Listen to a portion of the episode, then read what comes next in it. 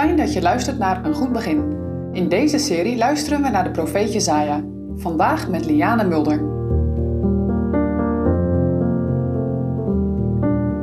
Vandaag gaan we verder met Jesaja 28.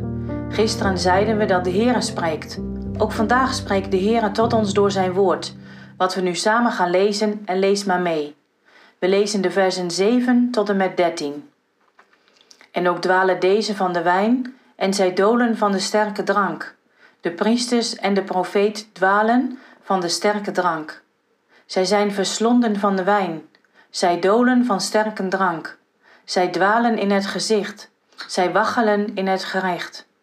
Want alle tafels zijn vol van uitspuwsel en van drek, zodat er geen plaats schoon is. Wien zou hij dan de kennis leren? En wien zou hij het gehoorde te verstaan geven? Den gespeenden van de melk, den afgetrokkenen van de borsten? Want het is gebod op gebod, gebod op gebod, regel op regel, regel op regel, hier een weinig en daar een weinig. Daarom zal hij door belachelijke lippen en door een andere tong tot dit volk spreken, tot de welke hij gezegd heeft, dit is de rust, geef de moeder rust, en dit is de verkwikking. Doch zij hebben niet willen horen. Zo zal hun het woord des Heeren zijn, gebod op gebod, gebod op gebod, regel op regel, regel op regel, hier een weinig, daar een weinig, opdat zij heen gaan en achterwaarts vallen en verbreken en verstrekt en gevangen worden.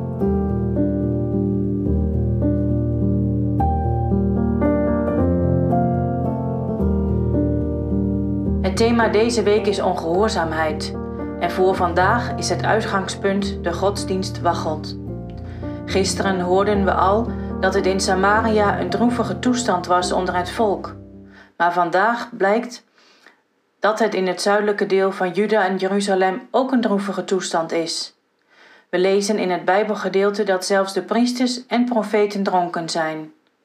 De priesters en profeten moeten juist het goede voorbeeld geven aan het volk maar ze geven juist het slechte voorbeeld door zelf veel te veel te drinken en dronken over straat te gaan. Ze laten een spoor van viezigheid achter. Maar uitspuwsel en drek heeft ook nog een andere betekenis in dit Bijbelgedeelte, namelijk dat het cynisch bedoeld is en er gespot wordt met de boodschap van Jesaja. De priesters en profeten spotten met de boodschap van Jesaja, omdat zij beneden hun niveau dit vinden. Ze vinden dat Jesaja hen behandelt als kleine kinderen maar zij zijn toch de leiders van het volk? In vers 10 spreken de mensen Jezaja na en maken ze hem belachelijk. Hij houdt hen regels en wetten voor, maar hij heeft altijd wel ergens wat op aan te merken. Maar ze hebben niet in de gaten dat dit de stem van de Heer is, die hen de rust wil geven. En die rust kunnen ze krijgen door de wetten en de regels van de Heer te gehoorzamen. En omdat het volk niet wil luisteren naar de Heer, zal hij spreken in vreemde talen, of zoals in de tekst staat met een andere tong. Dat betekent dat de Heer andere volken of vijanden laat komen en die zullen over hen heersen. Dus niet het letterlijk spreken in andere talen, maar het volk zal gevangen genomen worden. Dit is een aankondiging van het oordeel. Misschien denk je nu wel, waarom moet ik dit weten? Waarom heeft de Heer dit in de Bijbel laten zetten? Want ik vind het vreselijk naar allemaal. Het was ook een droevige toestand zowel in het tienstammenrijk als in Juda. Maar zoals we gisteren ook al hoorden, de Heere geeft hoop. Ook in dit Bijbelgedeelte doet de Heere dat. Hij wil als het ware zeggen tegen ons: Houd je aan mijn wetten en regels, dan zul je gelukkig zijn. We kunnen altijd op de Heere vertrouwen en al onze verwachtingen stellen op God. De wetten en regels die de Heer ons gegeven heeft, zijn er niet om ons te plagen en te irriteren, maar hij heeft ze juist gegeven ter bescherming van, ons, en dat we hem gehoorzamen en dienen zullen. Juist omdat het volk niet wil luisteren, zo lezen we in vers 12 met: Doch zij hebben niet willen horen, moet de Heere in vers 13 blijven hangen bij de irritante boodschap van regel op regel, gebod op gebod. Als het volk dus zou luisteren naar de Heere, dan kan hij verder gaan met wat hij nog meer te vertellen heeft. En dat we een rustig leven mogen leiden en uiteindelijk eeuwig bij Hem mogen leven, om Hem alle eer te geven die Hij waard is. Gisteren hoorden we dat de tijd van onze tekstoverdenking veel lijkt op onze tijd. En is dit hier ook niet zo?